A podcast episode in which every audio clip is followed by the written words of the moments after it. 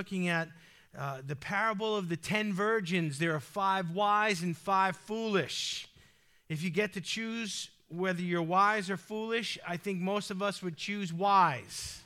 In fact, I'm not even going to ask who would choose foolish because I'm afraid hands would go up. But Matthew 25, starting in verse 6, we see the, the virgins are gathered there. They have lamps. Some of them have oil. Some of them have extra oil. They are waiting for the bridegroom. And this was something that, you know, was commonplace. It was tradition in the Jewish circles there that, you know, the bridegroom would make them wait and he would show up and they would greet him. And it was just a powerful moment. So we're picking up here when the bridegroom gets there in verse 6 of Matthew 25. And I'm going to read clear through to verse 13. Listen with your hearts tonight. And at midnight a cry was heard Behold, the bridegroom is coming. Go out to meet him. Then all the virgins arose and trimmed their lamps. And the foolish said to the wise, Give us some of your oil for our lamps are going out. But the wise answered, saying, No, lest there should not be enough for us and you, but go rather to those who sell and buy for yourselves. Verse 10. While they went to buy, the bridegroom came. And those who were ready, say, ready. Those who were ready went in with him to the wedding, and the door was shut. Afterwards, that afterwards in verse 11 is a sobering word there. Afterwards, the other virgins came also, saying, Lord, Lord, open to us. But he answered and said, Assuredly, I say to you, I do not know you. Watch therefore, for you know neither the day nor the hour in which the Son of Man is coming. So there's the situation that's unfolded here, we looked at all the parts of the virgins coming, of them, uh, you know, waiting for the bridegroom. Uh, we talked about the difference between the wise and the foolish. If you didn't hear uh, that explanation, I encourage you to get online and listen to it. But basically, the wise were those who built a relationship with Jesus Christ. How's your relationship with Jesus Christ? Believer, how's your love life? Because we need to be in love with Him. Remember, as we're looking through the book of Revelation, what I've been teaching on Sundays was that, you know, that one church, the Apostles' Church, the first church, they lost their love. They lost their love for Jesus. If you're in any kind of relationship, a marriage for any duration of time, friendships, you, you have to maintain them.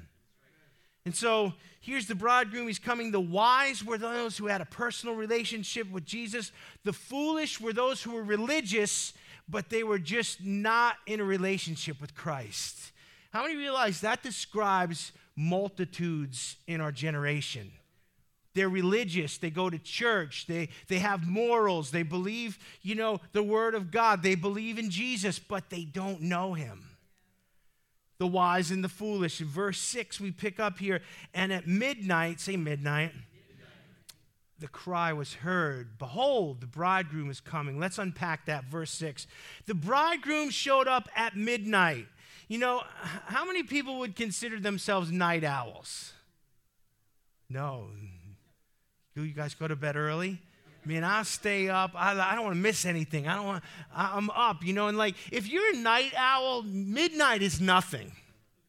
Come on, you know what? Like midnight, that's when I just start to get a little bit tired. But, you know, I also like the mornings too. I like to get up. I like to hear the birds chirp. I like to see the sunrise. But, you know, really, I'm more of a night person. These guys only had to stay up till midnight. That's not very late, and they should have been able to stay up until midnight. Why? Because that was the, that was the drill. They knew the bridegroom could come at any time.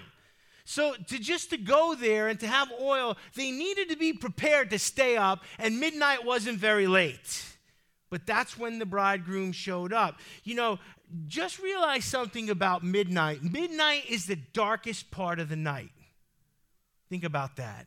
They couldn't stay up. They all fell asleep, and they didn't even last till midnight. Midnight being the darkest part of the night. The implication here is that, you know, it wasn't the hour so much, uh, but the withering effect of the darkness that lulls even the most uh, incredible believer to sleep.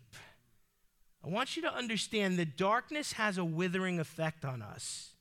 The darkness that's all around us in this world in this generation even in the churches. Churches departing from the Word of God and teaching fables and myth. Churches departing from the move of the Spirit and just, you know, having a, a, a God bless me, let's get together club. That darkness will wear you out. That darkness has a withering effect and it can lull even the most devout believer to sleep. And that's what we see here. These guys should have been able to stay up. That, that was what they came for. Yet somehow, some way, all 10 of them, the wise and the foolish, are asleep. And that's something I want you to pick up there. You know, those who had a relationship with Jesus fell asleep just like the ones who were religious fell asleep. And, and you know that might be like oh you know i would never fall asleep. I would never you know when we start doing that we really start to sound like peter. Lord though everybody else leave you i'll be the only one. I'm ready to die for you. And peter's like you know saying all this stuff. And jesus says before the rooster crows three times pete you're going to deny me. No no no not me lord. So all of us have the uh, capability of falling asleep all of us, no matter how devout, no matter how sincere, the withering effect of the darkness can take a toll on us. Now, I want you to pick up something here. They were all sleeping, still, somebody was watching. You say, well, how do you know that? It said, Behold, a cry was heard. Did you hear that? A lot of people don't pick that up. Well, you know, the bridegroom must have just like kicked the door or been singing. No, a cry was heard. Somebody woke them up. Somebody woke up the wise and the foolish, but they cried out, Behold, the bridegroom is coming. To me, this is a picture of the Holy Spirit. You know, we don't have to walk around scared we're going to miss it, scared we're going to blow it, scared we're, we're you know, we're going to be in the bathroom at that time. We're going to, you know, no, the Holy Spirit is well able to keep us and to get us awake when we're even asleep. A cry was heard, amen. If you're tormented by the idea of missing out or missing it or blowing it, listen to me. The Holy Ghost is not going to let that happen. Greater is He who's in you than He who's in the world, amen. And so stay in love with Jesus and stay close to Jesus. And even if the darkness lulls you to sleep, realize the Holy Spirit has got you. The cry was heard, they all woke up. Now, in verse 7 shows uh, how the 10 sleeping virgins respond. Now listen to verse 7. Then all, say all, all those virgins arose and trimmed their lamps. So 10 out of 10 woke up. you know, I, don't know who woke up first or if some people had to be shaken or somebody needed to get hit with a bucket of water, but 10 out of 10 woke up. That's great that the bridegroom is coming. They're excited now and they're all awake. 10 out of 10 trimmed their lamps. I want you to see that. That's great that they had lamps and that they were lit and still burning. But listen, five immediately realized that they'd been spiritually presumptuous. You see, they were presumptuous in the sense where they didn't bring extra oil. No, if you're squared away, if you're type A personality, you're anal retentive, you pack extra everything. You know, the type of person got, you know, uh, la- ladies, my grandmother had stuff in her purse for every occasion. She was all about 90 pounds, and her purse was probably 80, right? Like, Army Rangers can barely carry what Nana's purse. You know what I mean? We, we went in there, there was everything you could possibly need, just prepared. And these guys were presumptuous in that they, they just took what they thought would just be enough. And they wake up and they, you know, they get shook and they light their lamps and it's a little bit later maybe than they thought and they burned a little more oil than they should have and they immediately realize they've been presumptuous and undisciplined and now they find themselves unprepared to meet the Lord. You see, when we're presumptuous and undisciplined in our walk, in maintaining our love life with Jesus, in fulfilling the call of God on our lives, that's presumptuousness. Are you surviving out there? I know it's not Sunday, but I, am backed up. I haven't preached in a while here, so like, take it easy, Pastor. If this thing gets set off, I'm going to have to stop and turn it off. So just bear with me. But they were unprepared to meet the Lord, and we've got to be attentive enough, and we've got to be humble enough, and, and we, we can't get arrogant, we can't get sloppy because we want to be prepared to meet Jesus. Are you looking for his coming? He, he could have came today. Oh, you know, the, the moon's turning all different colors because of the smoke. And, you know, it's like, oh, it's a blood moon. I don't know what kind of moon it is. It's a smoke moon. But, you know, there are going to be signs. And we taught that, that's what this whole series is about the signs of Jesus' coming and what he said would be the signs of his coming. You remember when we started in Matthew 24? We're up to here now, and these guys saw all the signs, and they even got ready, and they even stood up, and they even had their lamps, but they were unprepared to meet the Lord. Discipline often seems too costly and sometimes even unnecessary because it has to be paid in advance. Discipline. Discipline is the last thing we want to do. We want to take it easy. We want to do the minimum. How many realize there are so many in our generation in the workforce that just want to do the minimum? Come on, do you work with anybody like that? You're pulling their weight and this guy's weight and that guy's weight, and you got, you know, 20% of the people doing 80% of the work, and the rest of them are just dead wood. Come on, I've been, I, I, grew up working construction and doing stuff. There were some people who, you know, got it done and some people who tried to avoid getting it done. And understand, you know, these guys are unprepared and they, they didn't discipline themselves. Why? Because discipline seems so costly. It had to be paid in advance. You know, Mike Tyson said, discipline is doing what you hate to do like you love it one of the greatest heavyweights who ever lived. And if you listen to him, he hated training, he hated sit ups, he hated running, but he did it all. And when he got in the ring, he made it look easy. Navy SEALs say the only easy day was yesterday. Navy SEALs say train hard, fight easy. These are good paradigms for us to get as Christians. Because, you know, we can learn some discipline from some of these people who have succeeded to a high level. The, the, the principles of discipline are the same, and we need to grab hold of them. So don't run from discipline. Don't think it's too costly. Discipline uh, always, you know, seems too costly and, and it doesn't seem fun until the moment of truth, until the heat of the battle. Then being undisciplined seems like the highest cost you could ever pay. When they got up to trim their lamps and realized they didn't have enough oil, the undiscipline and the presumptuousness of their walk was the highest price that they could ever pay. Literally, their souls were in jeopardy. The time to get right with God is not when you step into eternity. The time to learn to pray is not when all hell is breaking loose. The time to learn to fight is not when the enemy is at the gate. Discipline will help us to be prepared to meet the Lord. Now, verse 8 shows in their desperation the foolish ask the wise to meet their need. Now, they, they, didn't, they didn't even balk here. It said, And the foolish said to the wise, Give us some of your oil, for our lamps are going out. You know? All pride was aside, all, you know, uh, self sufficiency was aside, and immediately in their lack and in their panic, they reach out to the wise and they just, you know, kind of forcefully ask, Give us some of yours. This is, there's some powerful principles in here today. You know it shows the desperation of the foolish that you know they're they're in this spot and now they know they're in trouble and uh, they ask for the oil from the wise. And you know you might think well why didn't the wise just share their oil? Anybody? Any sharers out there? A lot of you are just like you know, like think, you know, if you're a sharer, if you're a giver, then you would think, yeah, well, let's split what I got. Let's see if it's going to be enough. You know what? The wise didn't share their oil, and I, I, and I spent a lot of time before the Lord trying to understand this. They didn't share their oil because their oil was not theirs to give away. Because a person's lack of spiritual preparation cannot be made up at another's expense.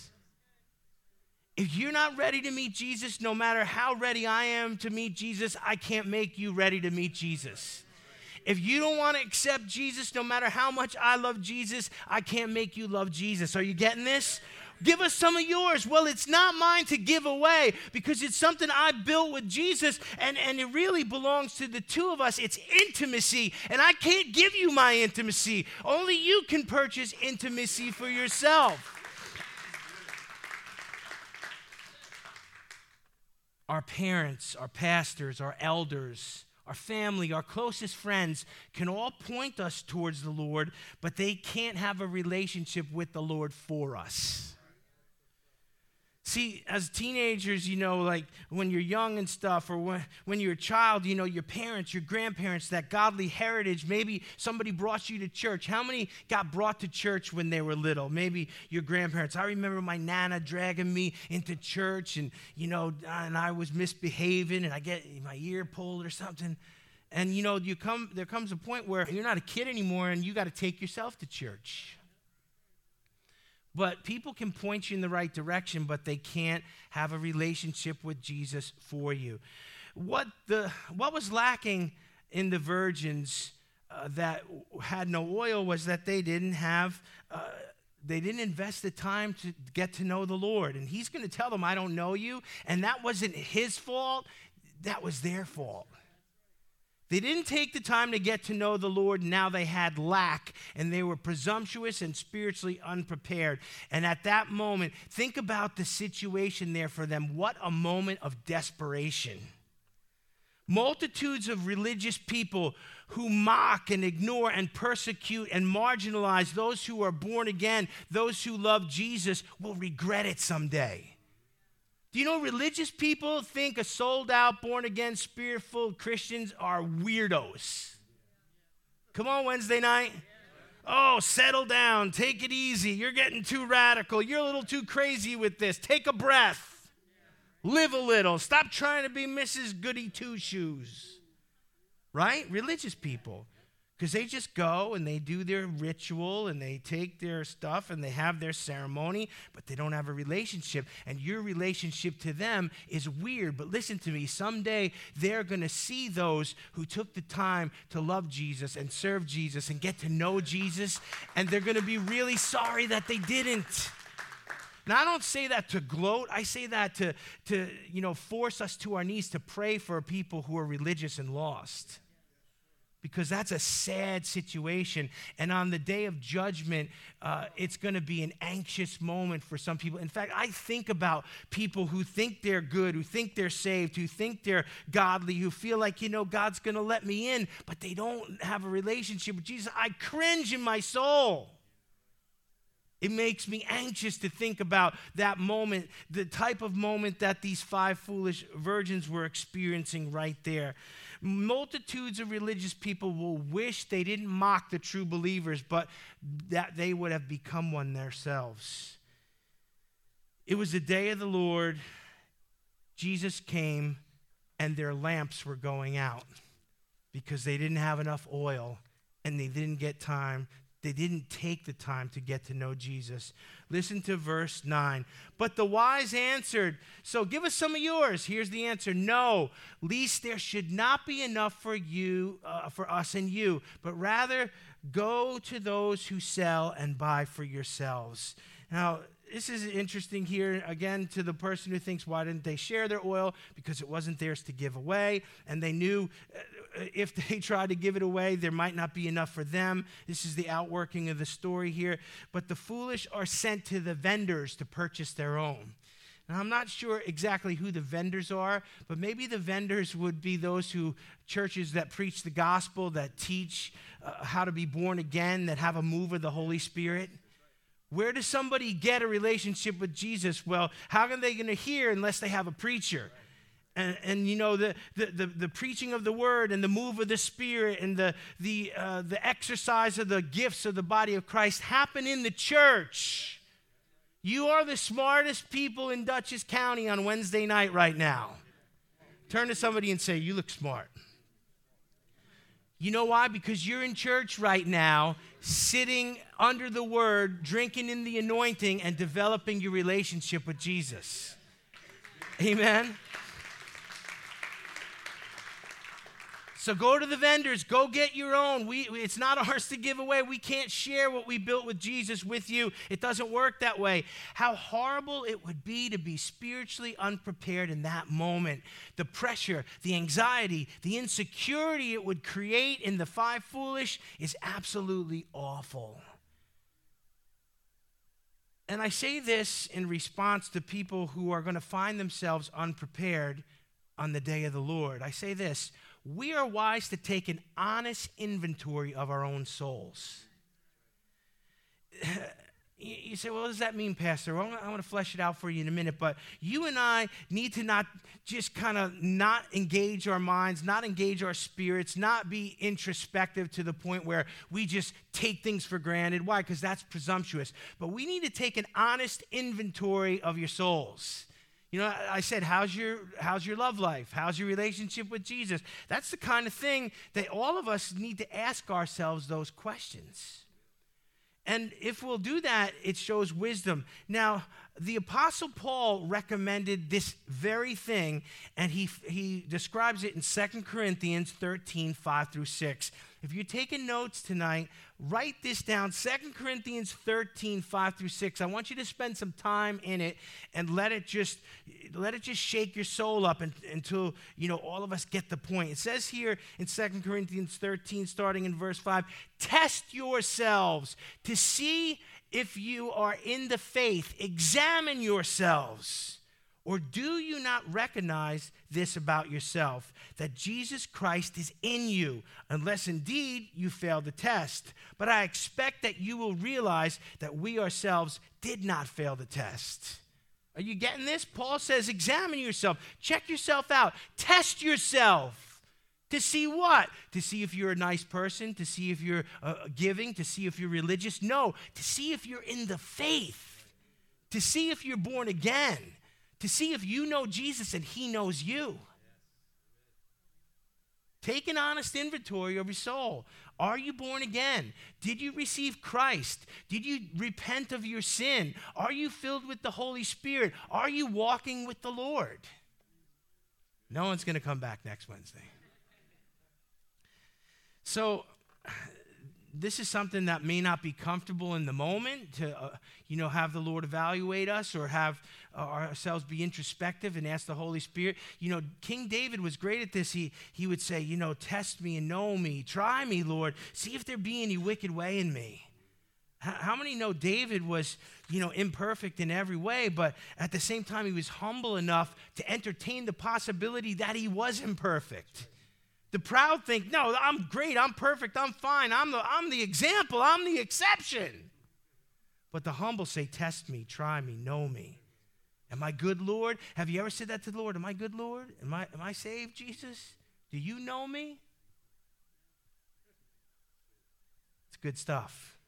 And it's something we all need to do, and it's wisdom. Paul's counsel to those who claim to be believers was test yourself and prove that you are believers. Why? So that you can be proven to be spiritually authentic. Make sure that you know Jesus and he knows you.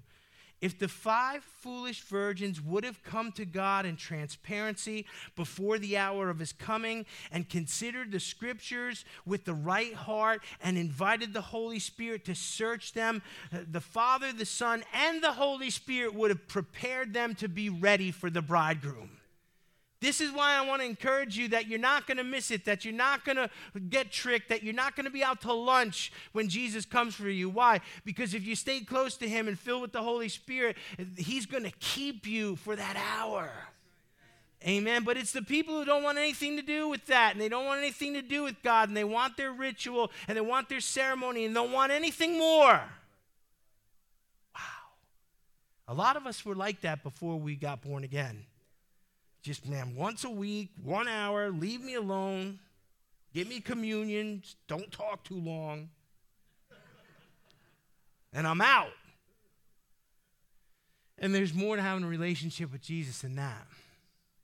God help us if we get born again and then begin to act like that. Oh, when is this going to end? How long is this going to go? Oh, now this person's got the microphone. That song again? How many times are you going to sing that? Verse 10 is the worst po- possible outcome for any soul. The five foolish virgins miss his coming. He shows up and they're not there to meet him. Ouch. They went, they stayed up, they fell asleep like everybody else. They did have some oil. They did have lamps. They were religious. They were watching for the coming of the Lord, but somehow, some way, they weren't there when he showed up. It's the worst case scenario. You might think to yourself, well, why didn't, there again, why didn't Jesus just wait for them? All right, they're going to get some oil. All right, we'll chill a little bit. We'll hang out. How you wise virgins doing? Yeah. Yeah, we're going to just wait. Well, Jesus, why didn't you just wait for them? You know what? In every way, the Lord does wait for us. In every way, the Lord is patient with us. In every way, the Lord does sacrifice for us. You know, uh, if you just stop and think what it took for each of us as individuals to get saved and the goodness and the patience and the long suffering of God to wait for us, how, how, many knuckleheads are out there? Raise your hand. Praise God. Amen. A lot of humble people. Knuckleheads, right? How many chances did we have? Most of us didn't get saved on the first tug. But he was patient, he was persistent, he was waiting for us. So when you look at this and say, you know, well, why didn't he just wait for them? Listen, because God will not strive with man forever, and God will not give chance after chance forever. There comes a time, even with grace, where it runs out. And this life ends and eternity begins. Wow. So God is patient and God does wait for us, and we should be so thankful for that. But we should never play Russian roulette with the goodness of God. Never play the someday game with your soul. Someday I'll seek God. Someday I'll ask forgiveness. Someday I'll get saved. Someday I'll answer the call of God in my life. Someday I'll forgive those people who hurt me. Someday I'll pray. Someday I'll go to church. Someday I'll stop living in sin. Don't play the someday game. The five foolish virgins played the someday game, and someday came when they were not ready and they were unprepared, and now they were spiritually in trouble. Jesus shows up, and they're not there. For a lot of people, someday never comes. Listen to Luke 12, 17 through 21. Here was someone who was playing the someday game, and it did not work out. Luke 12, starting in verse 17. And he began to think to himself. Now, this was a rich guy who has had a huge crop and a huge harvest, and he couldn't even contain it, so he's going to build his barns bigger. Listen to this. And he began to think of himself, saying, What shall I do since I have no place to store my crops? And he said, this is what I'll do. I'll tear down my barns and build larger ones, and I will store all my grain and my goods there. And I will say to myself, You have many goods stored up for many years. Relax, eat, drink, and enjoy yourself. But God said to him, You fool, this very night your soul is required of you. And as for all that you have prepared, who will own it now? Such is the one who stores up treasure for himself and is not rich in his relation to God. Please notice the term that Jesus uses, that God uses. He says, fool. Because it's really foolish to play the someday game, to play Russian roulette with your soul, to be spiritually presumptuous. It makes us the biggest fools. He pronounces the, the title of foolishness over them because they lived a good life and they lived a life of ease, but they didn't prepare themselves for eternity. Sobering. Verse 10 ends with the wedding feast beginning.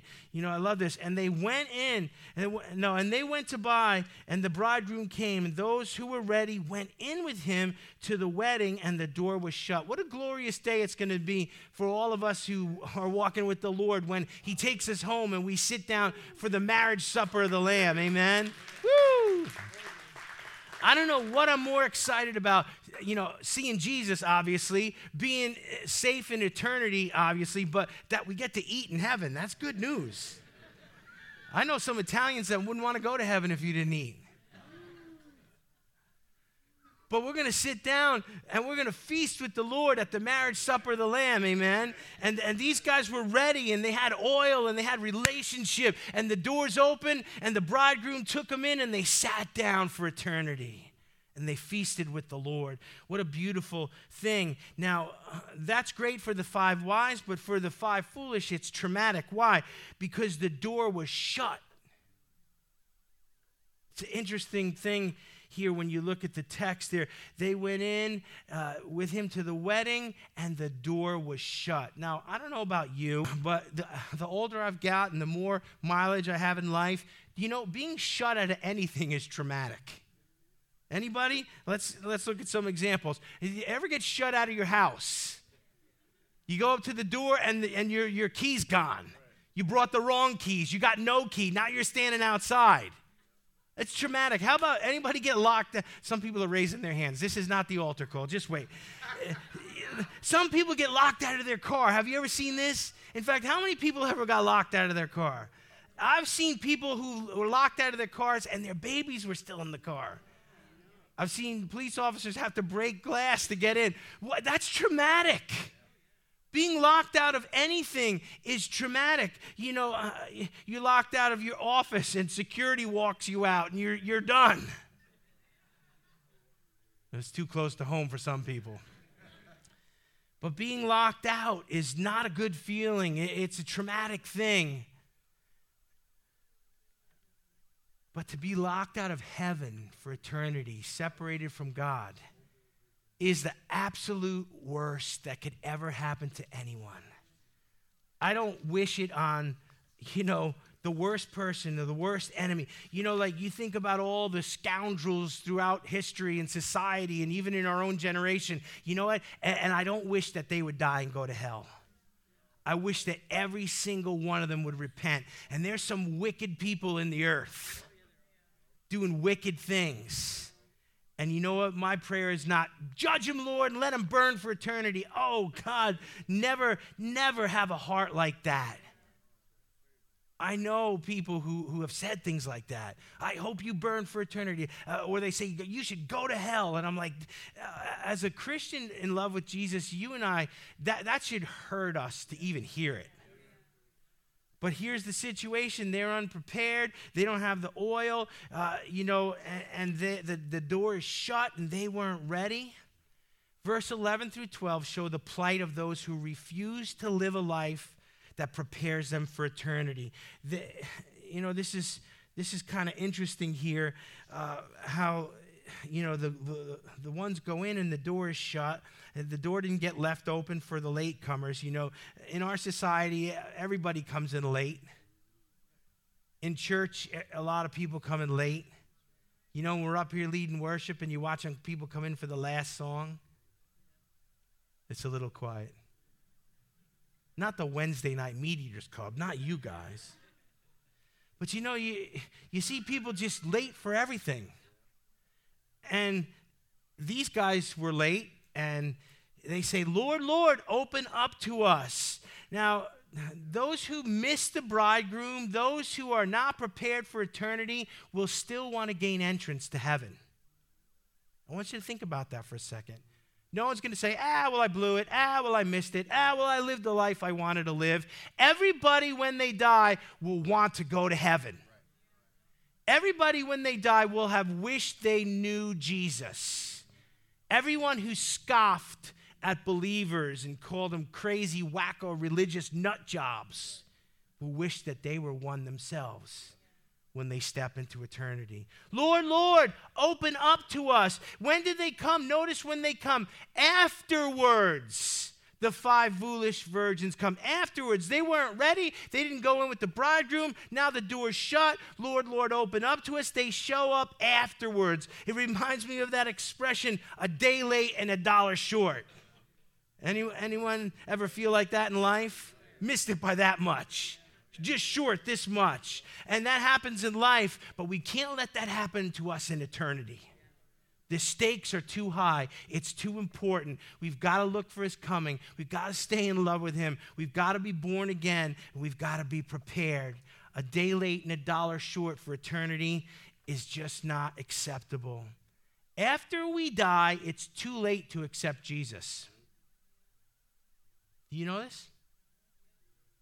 Oh, well, you know, when I see him, I'll just accept him then. Or when, you know, at the end of my life, on my deathbed, you know, that's playing Russian roulette with your soul. But when we die, it's too late to accept Jesus. It's too late to be born again. It's too late to live life over again, to serve the purposes of God. It's too late. As long as we draw breath, as long as we're alive, as long as our heart's beating, it's not too late. And for anyone who's alive, it's not too late. But once we die, it's too late. First, it is appointed once unto man to die, then the judgment. There's no such thing as purgatory. Purgatory was a religious construct of the Middle Ages to dupe people out of money so the church could fleece the ignorant. Yeah, you heard it here. There's no purgatory, there's no in between. There's heaven or hell, and the difference is a relationship with Jesus Christ. But when we die, it's too late to rectify the choices we made here on earth. Hebrews 9 27 through 28.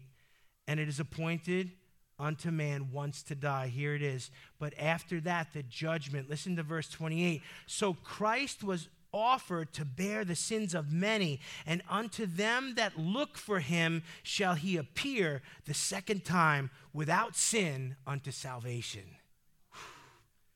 He's coming. He's coming for those who are looking for him. Amen. Jesus' answer to them is devastating and soul rending. I do not know you. It really doesn't matter who you know, it all boils down to who knows you. Well, I know this person, and I know that person, and I met a famous person, and I shook hands with the president. Doesn't matter. I talked to this sports star, and I talked to that, and I got Derek Jeter to sign my forehead. Doesn't matter. It doesn't matter who we know, it matters who knows us. Jesus said to the answer to the question, Lord, Lord, open up to us. I don't know you. I tell you the truth. I don't know you. Verse 13 is the final warning of this parable. Verse 13 says, Watch therefore, for you know neither the day nor the hour in which the Son of Man is coming. We can know the time, we can know the season, we can see the signs falling in place, but nobody knows the day or the hour. That's why we have to stay prepared, not be presumptuous, stay in love with Jesus, and look for his coming. Let's bow our heads right now. Father, we just thank you tonight for these parables that you've tucked in your word, uh, these parables of preparedness, that we would examine ourselves and look at the way we spend our time and our energy. And Father, I pray that this time of us being in the Word and un- unpacking this parable would just uh, focus us, God, to, to spend our time and our energy on what's really important. It's for me tonight, it's for every one of us here. All of us need to make adjustments. Nobody's got it perfect. But we thank you, Lord God, for reminding us so that we don't show up without lamps or without oil or without relationship. But help us to prioritize the things that produce eternal results. I ask it in Jesus' name.